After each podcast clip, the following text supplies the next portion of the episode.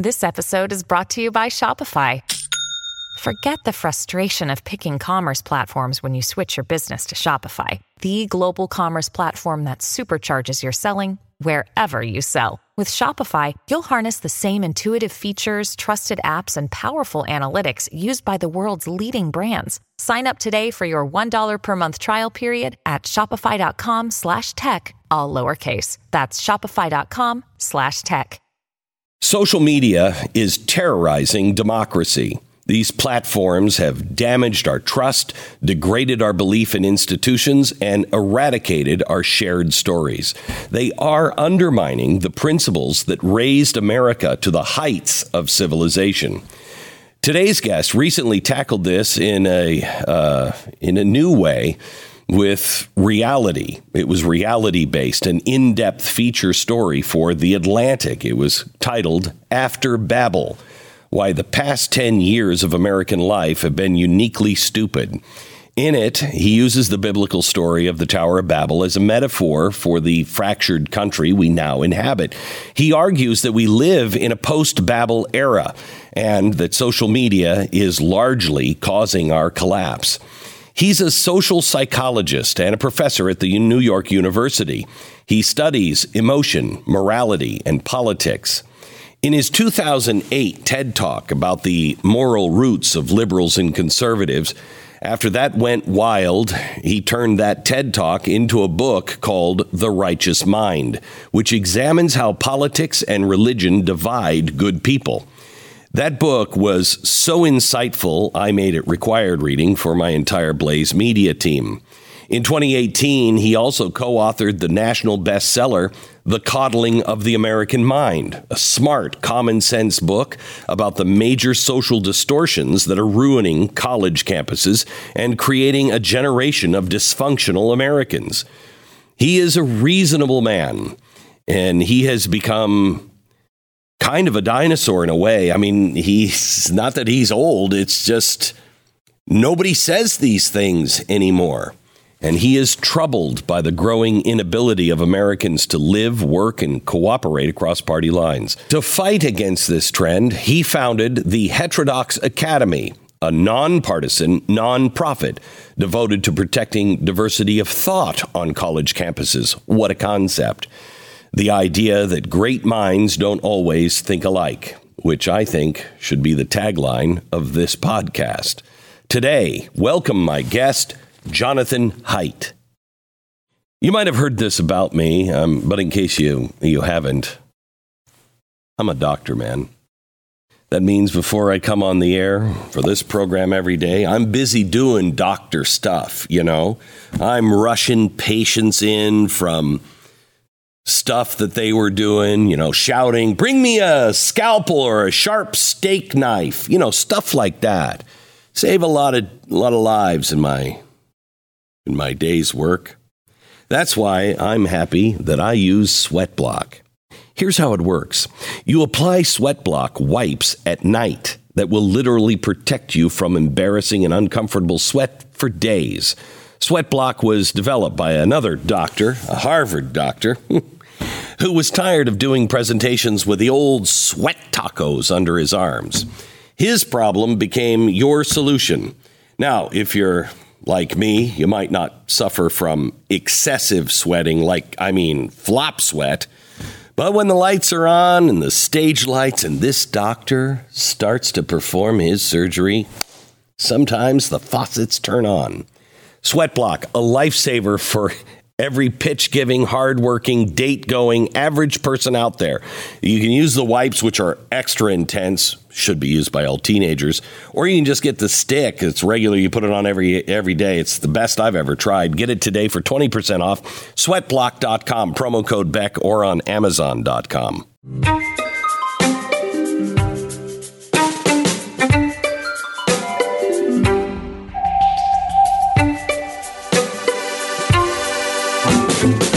Jonathan. How are you, sir? Fine, Glenn. Great to see you again. It is good to talk to you. Um, you are um, you're fascinating. I, I, I, heard you this week with uh, Bari Weiss, and uh, there were I was I was screaming at my iPad. I'm like, no, Jonathan, this you're, you're missing a piece of I think of the Babel story Great. that that tell I me, tell me. Yeah, Let's- so- you know more about it than I do. Let's talk about Babel. So first, let's start with your theory on on fragmentation and and that we're living in this post Babel era. Sure. So, so I'm a I'm a professor at New York University. I've been a professor since 1995. I love being a professor. I love universities, uh, but something got weird in 2014, 2015. And many of your listeners and viewers will remember that year with the student protests and the safe spaces, trigger warnings, microaggressions, stuff we hadn't seen two years before. Where did it come from? And ever since then, I've been trying to figure out what on earth is happening. Because it, wasn't just universities, it was a weirdness that spread. You know, it clearly spread throughout left wing progressive spaces, but there was also a weirdening on the right, a, a real amplification of right wing populist movements, not just in the US. So it felt like something was really going strange about the universe that was affecting us all. And I had a strong feeling that it was something to do with social media. That seemed to be what was messing us up. And I'd spent most of my career studying political polarization and tribalism, like left versus right. And you, you and I have talked about that in our previous in our previous meetings. But what was weird, you know, over the last few years is that it wasn't just that the left hated the right more than before and vice versa. It was that within the left, everyone was ripping everyone to shreds. And within the right, things were nastier. Um, and so fragmentation is different from tribalism. Fragmentation is where everything is coming apart. And so when I don't remember when I reread the Babel story, um, but you know most people think they know the story. Uh, uh, I mean, I'm sure you know. I'm sure you can uh, quote the key line, but you know, us more secular people, we kind of know. Yeah, you know, people were so proud, and God knocked over the tower. That's the story, right? Uh, but when you look at the story, it's a, it's a very short story, and the key line is God. He doesn't actually knock over the tower. What he does is he says, "Let us go down and confound their language, so that they may not understand one another." And when I reread that line, it was like a eureka moment because, yes, that is what has happened to us. We literally cannot understand people that we're related to, that we work with. They live in a different world. We can't break through. So that was the central metaphor for this essay that I wrote in The Atlantic last week. So I love it, and I think it's great. But I have been. The Tower of Babel story has bothered me for a long time, uh, and I I keep feeling like it plays a real role here. There's something to this story. So when I heard you say that, I'm like, yes, yes. Um, however, there, if I if I may add a couple of things, because I want to talk to you about how these might change um, your thinking, if at all. Um, you know, the part of that story that bothered me the first time was when Nebuchadnezzar, the leader, says, you know, let's build a tower to reach the sky. Mm-hmm. He doesn't say that. He says, let us make bricks and build mm-hmm. the tower to reach the sky. And Okay. I have a rabbi friend, and I said, Rabbi, I've never heard a politician say that. Hey, let's raise some taxes and we're going to do these things. And then we're going to have this great tower. They always talk about the tower. They don't talk This- about this. Yeah, that's right. He said because the oral tradition um, means bricks is equal to slaves. Whenever the Bible talks about stones, each are unique. And you build a stone wall, you put stones together. And that means the uniqueness of people coming together and building Okay. something, okay? Mm-hmm. Bricks, they're all the same. So he hmm. said that it is the elite saying, look, these people are all interchangeable. If we just make sure, if we treat them like bricks, treat them like uh, slaves, or mm-hmm. they're all the same, we can do anything. We can build this tower to the sky. So he then also said that in the oral tradition, there are three faces of God that you always see. And it's important to know which one Okay. is talking, and this one is the merciful God. If they can do this, they can do anything. Let's confuse the language. Now, I've always looked at this story and thought, our language is ones and zeros. And with where we're going, I hope that God would come down before we destroy ourselves and confuse our ah. ones and zeros. But I was fascinated with with your hmm. telling of it. But does that information at all change the Tower of Babel's uh, insight So- for you? Let me just get this straight. What you're saying is that there's a reading of the story where God does this to help us. Yes. That that it's a good thing that he destroys the tower. Yes, he's trying to. He's trying to. I mean, in a really butchered sort of way here. He's trying to say um, authoritarianism, uh, where everybody is exactly the same, and the leadership just you're dead, move on. That has to be destroyed because if it's done um, like they were doing it then, man can't. These men can do anything. Right. Um, that's interesting. Uh, the idea that it was done for our benefit or as a way to stop us from being too proud. Um, I, I did a podcast with Russell Moore last week, and he suggested that there are two obvious motives. I mean, the text is so short; it's so Yeah, I know. cryptic, but. But the but he said the two motives that seem to come out from what we have is one is the hubris, the ambition we want to put, have mm-hmm. its top in the tower, and the other is fear, because the people it's like th- so that we would not be flooded again. You know, these are the descendants of Noah. They've just been flooded out, and if we build a city with a tower, then we can run up into the tower if God sends another flood. So it's fear, mm-hmm. Mm-hmm. and um, and so, if those are the motives, those two translate easily into social media because why do we do the things we do on social media? We do it for reputation. We want to boast and brag and put ourselves forward and be an influencer, and that's the hubris. Um, and we do it, we attack people out of fear. We think they're going to destroy our way of life, and we want to come together and attack them in, a, in a, this petty, degrading sort of way.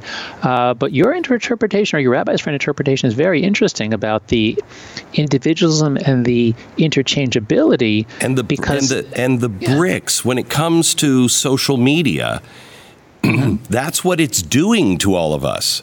It is it is demanding that everybody toe this line and say these things or they'll destroy you Well, now hold on a second. Here's the weird thing about social media it's not demanding that all people, 100% of people, say this thing.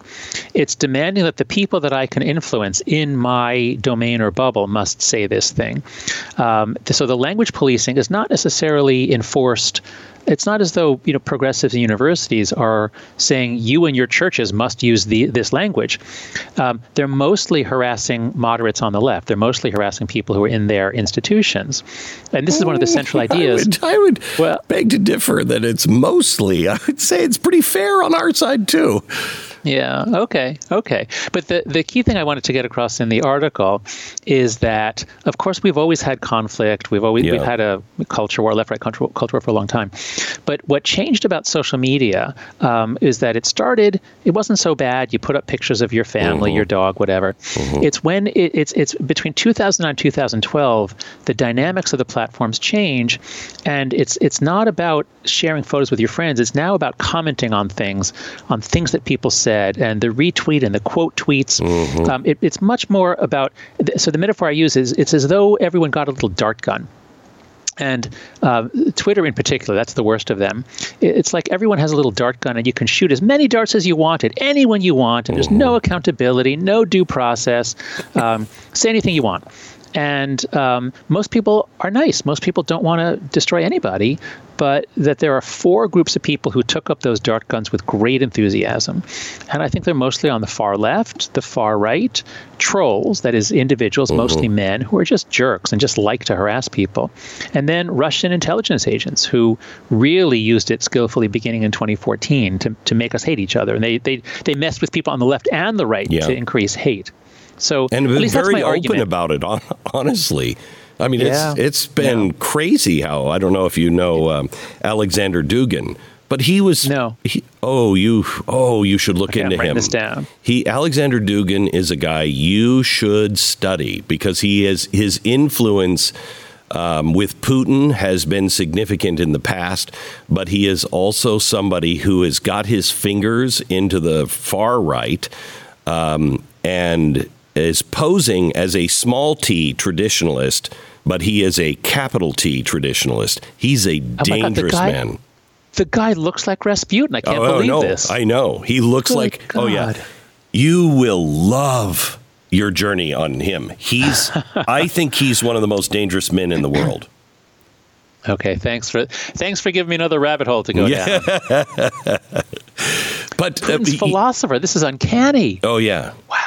Yeah, he is. He's the guy who uh, really developed the uh, Ukraine strategy uh, for Croatia. He is he is very dangerous, very very dangerous. Yeah. You know, my doctor said to me, Glenn, you got to get to the gym every day, and I have. And I went back to my doctor and he said, You haven't lost a pound. And I said, I'm going to the gym every day. He said, Are you actually using? And I said, You didn't say that. Okay. But I'm there and I'm sitting there in that gym and I'm eating, you know, built bars, which are healthy, healthy. Might be eating too many of them, uh, but they are like candy bars. They are so great, full of protein, have about 130 calories each. I just thought that meant for the box. 130 calories, 4 grams of sugar, 4 grams of net carbs, 17 grams of protein. Now, my doctor says if you mix that protein with lifting stuff, it builds muscles. I don't know. He's a doctor. So am I. I'm not sure that's true. But anyway, they taste great uh, and they're friendly to your waistline. Even if you're not big on working out, like me, uh, you should try it. It's great. Really, really great. It's built. Built.com. Use the promo code BECK15, get 15% off your order. Uh, use the promo code BECK15 for 15% off at built.com.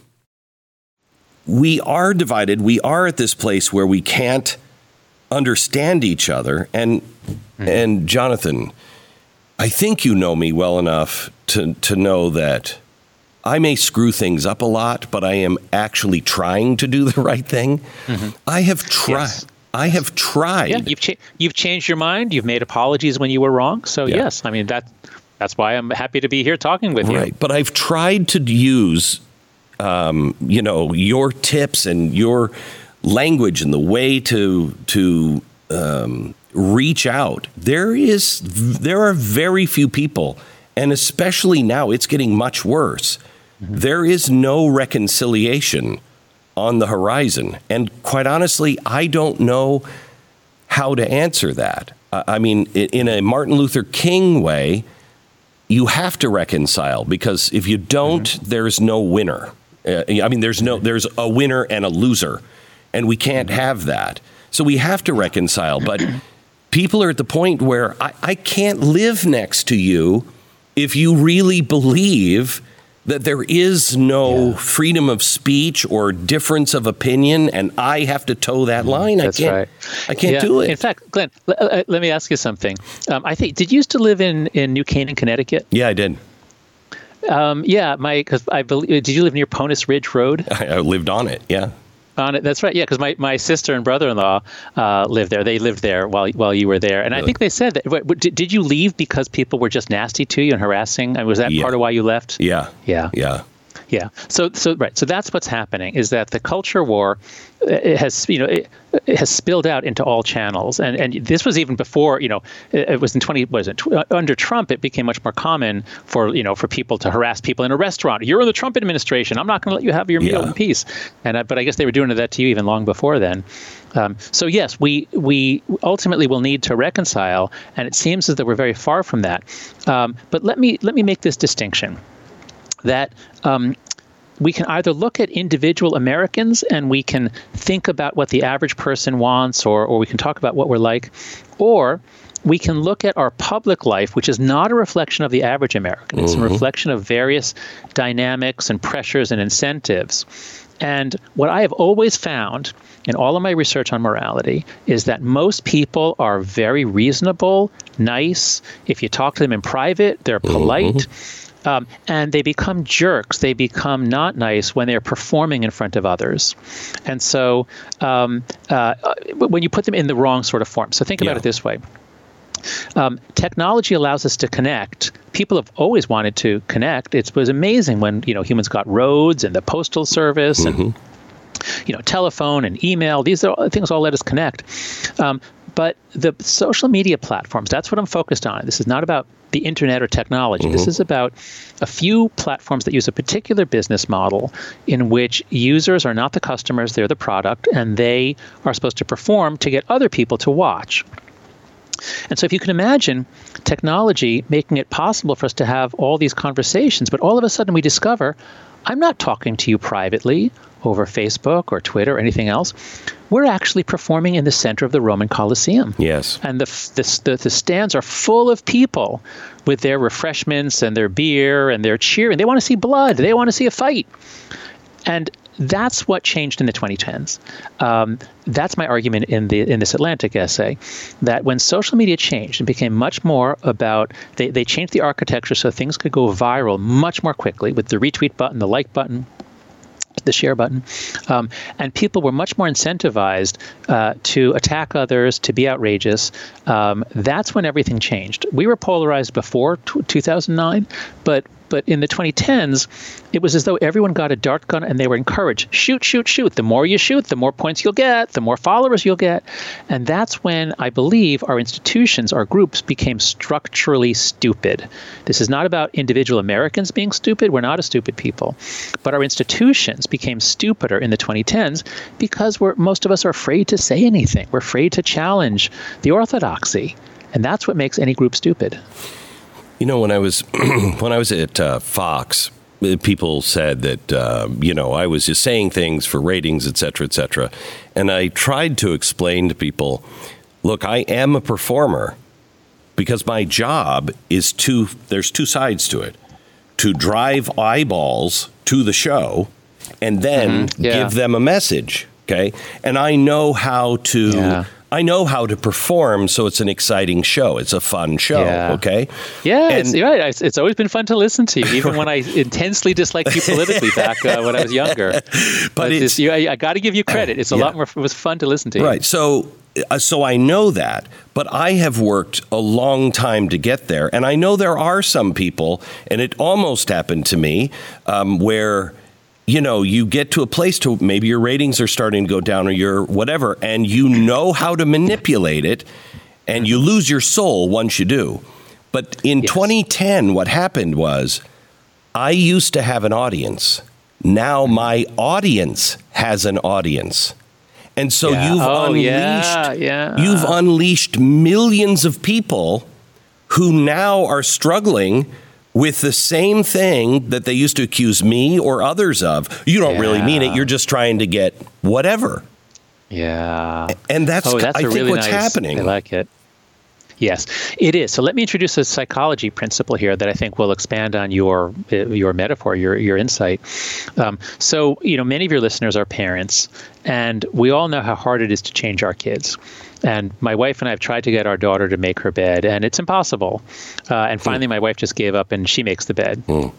Um, and um, it's very hard to change your kids. On the other hand, if you take a rat or a pigeon and you put them in a Skinner box, that is a, a box where this where the scientists can press a button to instantly give them a reward or a punishment, you can train that pigeon to play ping pong, to play the piano. Uh, if you can give rewards and punishments instantly, uh, then you can train a creature very, very fast, even a rat or a pigeon. And so, what happened when your audience got an audience? What happened when everyone got on social media? Well, social media is a way in which you do something, like you post something. And I don't know about you, you know, even though I, I say how bad all this stuff is, you know, I've been posting a bunch recently because mm-hmm. of my Atlantic article, and I find myself checking. I go back and I check five minutes later. Yeah. I see how many people liked it, how many yeah. little food pellets did I get. Uh-huh. So it's incredibly powerful psychologically. It's called, you know, it's behaviorist conditioning. And so in the old days of mass media, where you were the performer, you had a big audience, it wasn't like that. There was all kinds of interesting psychology, and they shape you. But that's part of what changed in the 2010s is suddenly all of us are in this little Skinner box, um, you know, our account on Facebook or Twitter or Instagram, and strangers are, are re- reinforcing us or punishing us. And guess what? A lot of us get trained to do weird, weird things. Mm-hmm. And that's part of the story of why everything went crazy in the 2010s. So I know that you I mean, you really believe in the moral foundations of a society, and they are all crumbling. And yes. you know, yes. it is it has happened before. There's been two great awakenings. Um, one in the 1750s and 60s, one in the 1840s and 50s, and they have they have been led outside of the church because the church you know, church is just like everything else. It, will just go corrupt and it'll worry about its standing and its power mm-hmm. and everything else. So usually it starts from outside where people are like, hey, this is wrong. And mm-hmm. the churches usually start to attack those people, but it changed. Martin Luther King did the same thing. Um, and uh, we are hopefully headed towards a new um, awakening but we are so close to losing mm. all of our moral foundations. I don't, I mean, I feel like yeah. we are really at the edge. Yes, I, I, think that's true. But let's go into that in a little more detail. Um, so, so I'm I uh, I'm a psychologist who's very interested in both evolution and anthropology. Mm-hmm. Evolution tells us how we're all the same, how we're all members of Homo sapiens, we all are, have human nature. Um, anthropology tells us a lot about how we're different, how we have different norms and practices in different societies. Um, and humans evolved to live in small groups with lots of small gods and worshiping them, you know, with, with animistic practices and campfires and, and mm-hmm. rhythmic music. And there, there's a sort of a, a, default or normal human pattern of, of, of spirituality and religion. Mm-hmm. Um, but after agriculture and, and the agricultural revolution and, and surpluses, we began living in much larger societies. So that's just about, you know, f- seven to 10,000 years ago, or, you know, five to 10,000 years ago, we began living in larger societies. And so the question is, how does a society hold itself together rather than splitting apart? Because we didn't evolve to live in large groups. But over time, we've evolved cultural institutions, and religion is the preeminent one. So again, I'm I'm coming at this from the point of view. I'm I'm sure. a Jewish atheist. I'm I'm raised Jewish. I, am a scientist. I'm mm-hmm. an atheist, but I have a lot of respect for religion. Um, which I think is why I, I get invited to, to, to speak at Christian schools because mm-hmm. uh, you know, people are very tolerant about what I believe, as long as I don't show contempt for them, which which which I don't. When some some researchers do, unfortunately. But that used to be what united us. We could yes, disagree, right. but still listen to each other and be decent to yeah. each other. Mm-hmm. That's right. Because what you need for as a human society grows, you have to look at what are the forces holding us together and what are the forces splitting us apart. And traditionally, religion is religion and common language uh, and a sense of shared blood. We're all descended from the same ancestor. You know, so Jews, you know, you know, you know Abraham. We're all mm-hmm. the descendants of Abraham. So these are the techniques. These are the psychologically powerful things that hold a society together. Um, and as you get more diversity, for example, now diversity brings many benefits for creativity, for trade, economics, but cultural diversity, religious diversity, and linguistic diversity, those are like centrifugal forces that pull things out, and you have to have other forces pulling things in. So you said the moral foundations are crumbling. I would translate that into a social science language more like there are binding forces and there are dividing forces. And in the post World War II world, boy, those binding forces were really strong. Mm. We just fought a war against fascism, and then we pivot into the Cold War. We had enemies, we had life or death struggles, we had one dominant culture. Um, it was the WASP culture, uh, which was actually pretty tolerant. Um, you know, my, my, my grandparents, you know, Jewish immigrants from Poland and Russia, they were allowed to to come to be themselves. To they assimilated. Their kids became Americans. So there was a lot of things pulling us together with a sense of commonality. Part of what is crumbling um, is the, the, the sense that we have a shared story, the sense we have anything that holds us together, uh, the sense that our founding institutions are good, every culture or many cultures worship their their ancestors and part of the American religion is you worship the founding fathers, the Constitution, the Declaration of Independence. We have our holy documents. That's all fading away. Um, there's less respect, less uh, uh, uh, uh, less trust. So the things that hold us together are what are loosening, and social media has just accelerated that to an extraordinary degree. Uh, anyway, that was a bit scattered, but yes, I, I, do want to encourage your listeners to think about the things that have been holding us together and the things that are driving us apart. And right now, we're out of balance. Way out of balance. Throughout the whole world, the leading cause of death is abortion. In the U.S., murder has become a wholesale business since Roe versus Wade. We've killed over 63 million children. Nearly 25% of pregnant mothers, 25% don't choose life. The Ministry of Preborn and Blaze Media are proud to partner up to help rescue 50,000 babies from abortion in 2022.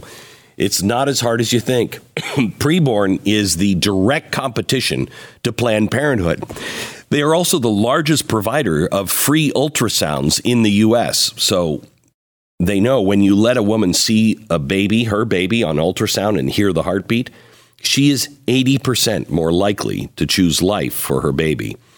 Preborn partners with the clinics in the highest abortion rate cities and the regions across the country. And when the mother chooses life, they provide maternity and baby clothes, diapers, car seats, counseling, all of it, free free of charge. Preborn has a passion to save unborn babies and their moms. Over the past 15 years, preborn centers have counseled over 450,000 women considering abortion. 188,000 babies have been saved. Will you help rescue the next baby? To donate, dial pound 250. Say keyword baby. That's pound 250, keyword baby, or go to preborn.com slash Glenn you know, you say we're in a post Babel era. Um, and what scares me about the interviews I've heard you give here recently is I've always thought of you as a guy who, uh, one of the good guys, trying to bring people together, trying just to speak mm-hmm. the truth, um, and uh, and an optimist. Mm-hmm. And I haven't heard, uh, you know, the screaming yeah. optimism from you lately. I mean, I think you no. said recently uh, that, uh, gosh, where was it? Um, I just wrote it down just a second ago. But you basically are saying, you know, we're, we're coming to an end here of democracy. Mm-hmm. Let, okay, let me elaborate on that. Okay. Um, I, by temperament, yes, I'm generally optimistic.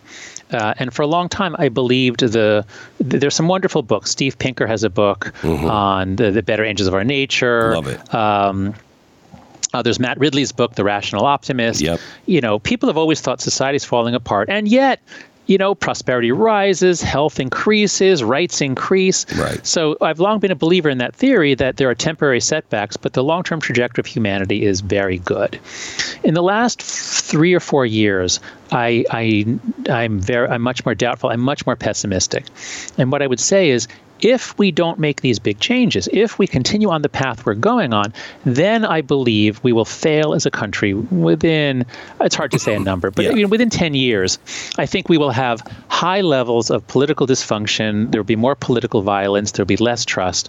Um, and our, our young generation, which is already really messed up, they're going to be the ones running the show. So if we don't make major changes, then yes, I think we will fail as a country. Um, that doesn't mean civil war necessarily, but it means more like I think there many Latin American countries, many countries around the world, have tried to enact democracy with weak institutions, and I think we'll become like them. But that there's a big if there. That's if we don't do anything. Okay, if so we but, just continue fighting each other. All right. So then, what are the things we have to do to cure that? I mean, honestly, Jonathan, yeah. I wanted to call you so many times ago. Jonathan, can you just can you spend a weekend with me and just tell me what to do? Because yeah. I, I mean, there are millions of people that want to solve this. We just don't yes. know what to do. That's right. So actually, I am actually a lot more optimistic now than I was when I wrote the article, and that was just last month that I wrote it. Mm. And here's why. Um, you know, once I once I realized it's not that we're all going crazy. We're not.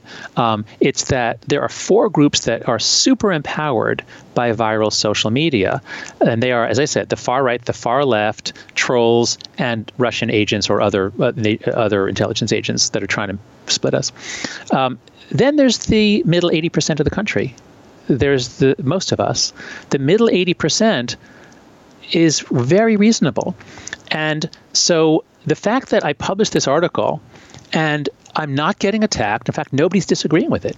There's a, there seems to people are seem to be saying like, I'm totally exhausted. Oh my God, yes, this article at least explains what the hell's going on. Why are we all exhausted? Why have we all been attacked by strangers for no reason? Um, so I'm actually encouraged because we're on a ship that is sinking. We're on a ship that is taking on water. It, it can be repaired. It's not destined to sink, but if we don't do anything, it will sink. And we don't know what to do because all we see is the you know the, the, the, sailors are just fighting each other. The crew is just fighting each other. Mm-hmm. and we're the passengers and we're saying like what do we do? And i think w- now there's a dawning realization that the ship is sinking. The people are supposed to be running it are just too busy fighting each other. So we the passengers have to actually take action. The middle 80% has to stand up. And what that means actually let me run this by you because i haven't said this anywhere else let me see if this makes sense what this means is um, the because because our leaders are so intimidated by their extreme wings. If, if you're a president of a university, you're intimidated by the, the young woke left. If you're a moderate Republican politician, you're getting death threats from people on the right. So I think what this means is the, the, the, the leaders and the, and the more moderate people have to stand up to their wings. University presidents have to stand up and say, you know, no, no, you know, this university is devoted to the pursuit of truth. We're not. We're not here to to fight for racial justice or any sort of of social justice. You do that on your own time. That's great. We hope we'll give you the tools, but we have a job to do, and our job is the pursuit of truth and the passing on of the best that has been said and thought. Um, so, so if if we have a dawning realization that the ship is sinking, but the great majority of us don't want it to sink. We want to fix the ship. We want to fix the game. Um, then I think there are some reforms that can be done. So first, let me just check with you. Do you agree with that analysis that the more moderates and responsible people, the leaders of the institutions, they have to stand up to their extremes, or do you do you think yeah, no, there's I an think, asymmetry here? No, no, no. I, I th- there's a perspective here that you may not have that I, I could help enhance this a little bit, or at least pose the question to you. I think you're right um, there has to be there there are no where's the Churchill where where's the Churchill of mm-hmm. business where's the Churchill of of universities where's the Churchill mm-hmm. of parties you know what I mean mm-hmm. um, they're scarce um, uh, and they have to stand up but I, I, will tell you that I feel like the right uh, you know the the not the far fringe the mm-hmm. regular person and I think I don't know, but I know when I go to my farming community, I talk to Democrats and they're the same way mm-hmm. that I am. Just can we not nice. just yeah. live together? Okay. Yes. Um, and and that has to be led, but the people on the right feel like we have been cast as wanting to kill people because we disagreed, mm-hmm. you know, uh, wanting to starve children to death. Yes. All of these things. We're racist, we're angry, we're white, mm-hmm. all of this stuff. That until you start to see leadership, and I think you are one of these. Um, is one. Um, mm-hmm. uh, you know, others like this. Bari Weiss is one, where they mm-hmm. stand up and go, you know what?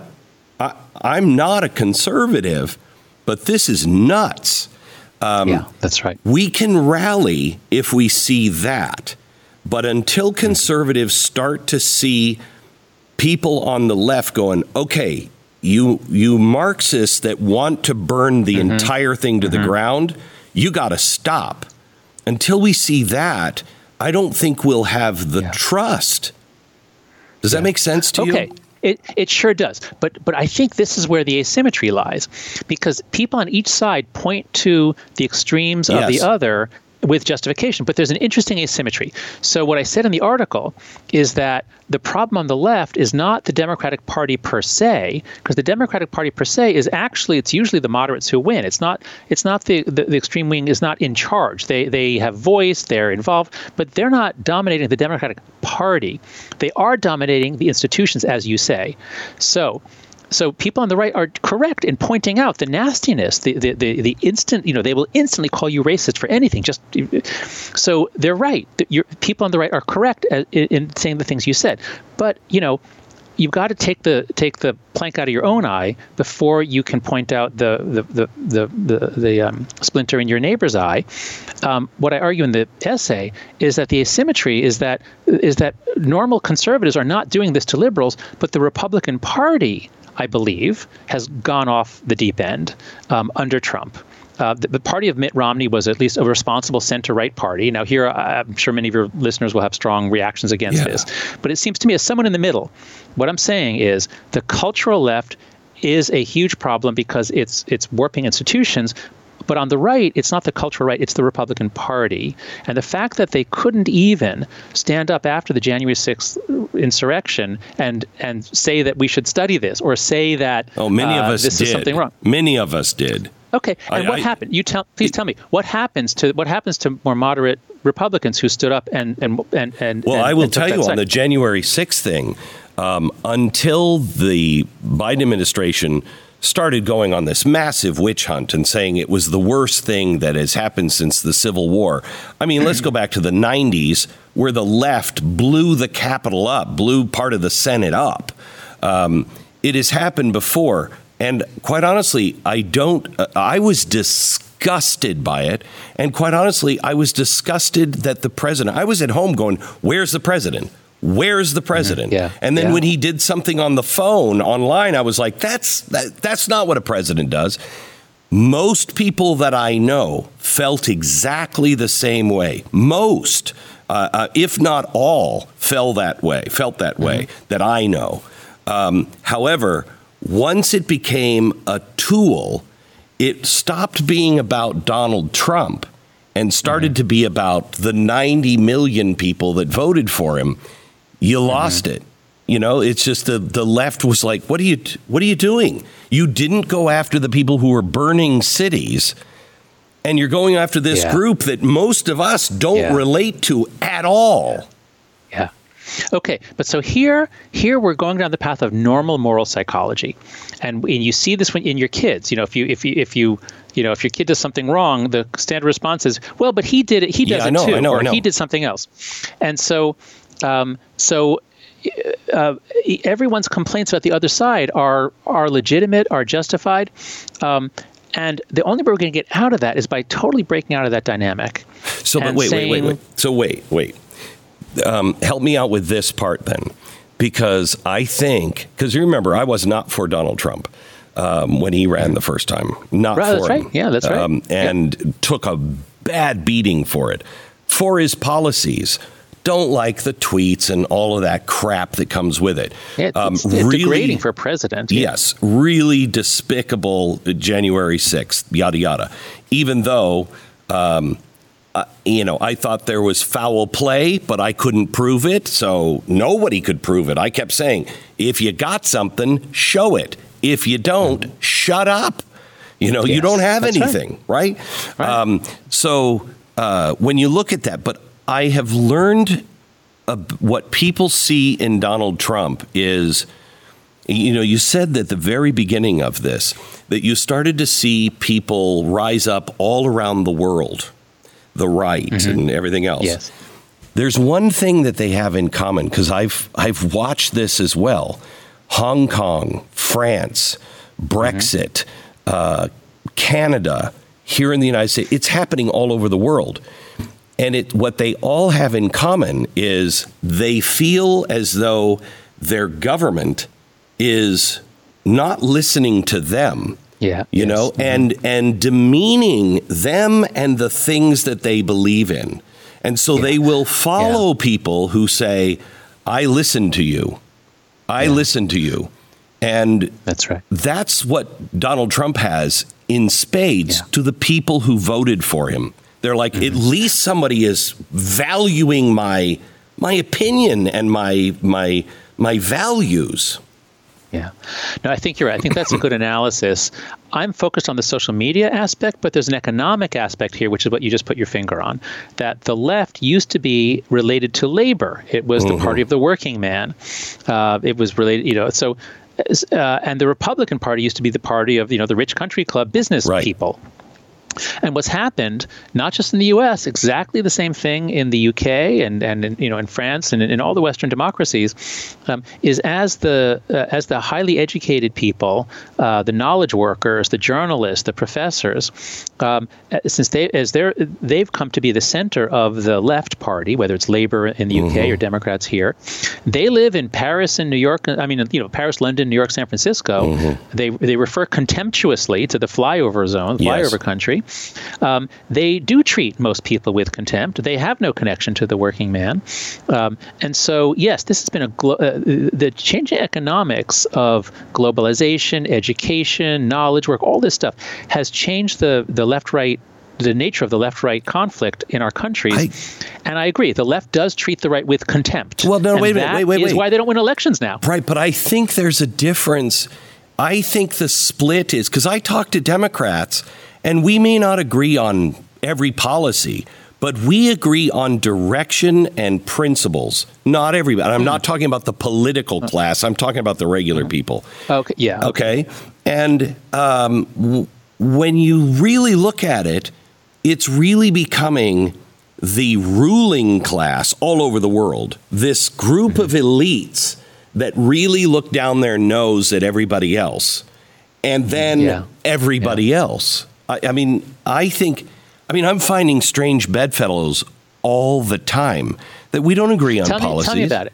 Okay, so so so how would you go about? Because I agree, I agree with you that there is this rise of the elites, and and uh, you know bad elite. I mean, if you have good elites, and those are the ones that got us through World War II. That was Churchill. Yeah. You know, if you have good elites with a sense of service, uh, you need elites uh, to run a country. And if we have this more meritocratic elite where they feel they're elite because they did so well on the SAT that they got into the top schools Correct. and then they got to the top schools. So meritocracy elite, now, elite is great. Yeah.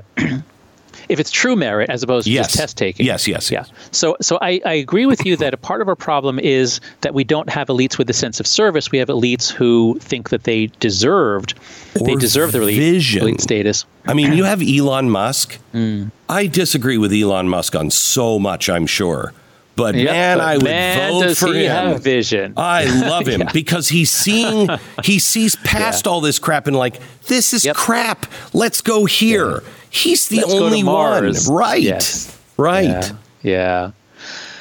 Yeah, yeah, that's a problem too. The lo- the lack of vision. So, but let me kick this back to you. I, I put this out as I put this out as we need to somehow mobilize the middle 80%, the reasonable people, and it's not like we need to like tear things down. It's we need to like restore reason to our institutions. We need to to have our, our schools need to focus on education. You know, the, the CDC needs to focus on health. Um, uh, we have to keep political concerns out of things. I, I kind of we need like a Geneva Convention for the culture wars that people mm-hmm. don't assault you at a at a picnic in New Correct. Canaan or at yeah. a, in a restaurant in, you know in Washington. Um, how do you think we can get there? It, it, you said before, you know, the left has to stop doing this to the right. That's not going to stop. And as long as there's Twitter, no, as no. long as anyone, as long as anyone has done anything, right. you're going to find out about it. So right. how, how do you think we can get out of this? So it requires, just like you said, I think leadership in position, okay. all positions, you know, leadership, you're standing up at the PTA and, you know, you're speaking to your school board with respect and lead that way. Um, and then just follow the system and it's happening all over the country. You come, you become, you know, the, the school board member and then somebody else has to stand up and and be yeah. courageous around you if you start to go you know corrupt. Um, we have to have them in all levels of people who just really truly want to um, fix the problem and use common sense.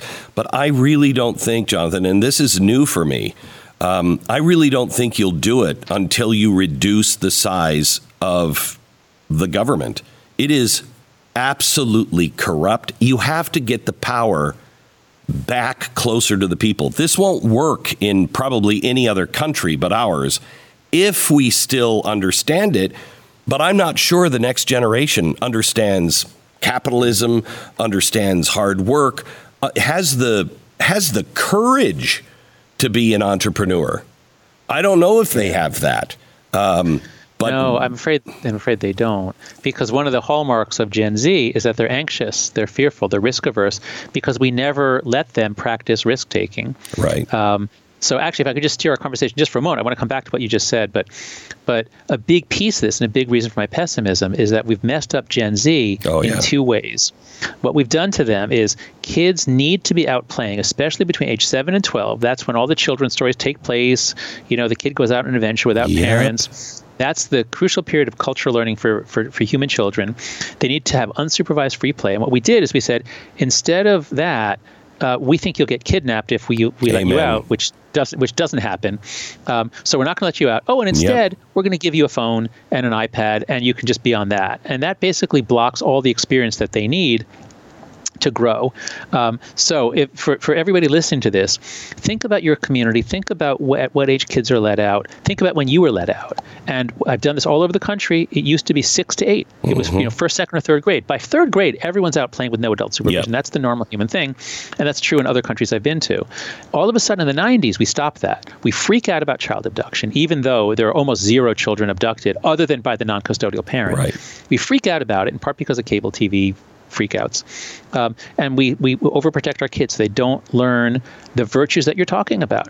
The virtue, how do you learn to be a leader? How do you learn to resolve conflicts? It's with unsupervised free play, team competition with no referee. You have to supervise yourselves. So kids need to have a lot more free play and a lot less time on their devices. They should not be on social media in particular until after puberty, until I think 16 is the minimum age. Um, I'm not telling your listeners to just get your kid off right away because that could isolate them, but work in your community. This is the thing. Work on your community so that there's a place where kids play, or you have you have you know you you and your friends, uh, your, you and your kids' friends families are all agree kids should be out or over at each other's homes playing out outside. Um, so we've got to we've got to change what we're doing to kids. More free play, less time on phones. I urge your listeners to go to letgrow.org. It's uh, an organization I co-founded with Lenore Skenazy, who wrote the book Free Range Kids. So that's just a little. This is an area. Look, this is a totally nonpartisan issue. Yeah. This is one where we really can work together. Um, and actually, four states have already passed laws legalizing outdoor play. Sounds like a crazy thing to say, but in most states, if your kid is caught playing outside, they could be taken. Uh, they could, you know, uh, child It's protective services. insanity. it. It's insane, insane, completely insane. Yeah. yeah. So Colorado was the most recent one to pass a, uh, pass a bill. Uh, uh, uh, Utah was the first.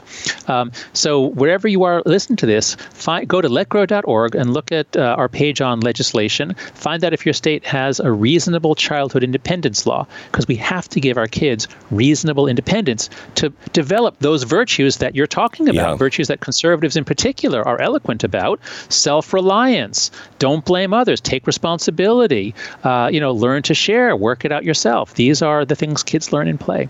So we have to do that. We have to keep them off social media till 16. And then the next generation will be a little more able to take risks. We've deprived them of the chance to learn how to how to calibrate risk. Um, so anyway, the, that's just building off what you said about the importance of uh, leaders who are willing to take Right. reasonable risks. Jonathan, I know you've got a tight time schedule. So do I. I would, I would love to do this again, early and often. I, you are a rare mind uh, and a rare voice in today's world. Okay. Well, well, thank you, Glenn. I love talking with you. I love the way you you think about things. You you you'll you'll change your position when you you think the facts have changed, uh, and it's just fun to talk to you. Yeah, so thanks for having me on again. Thank you. God bless.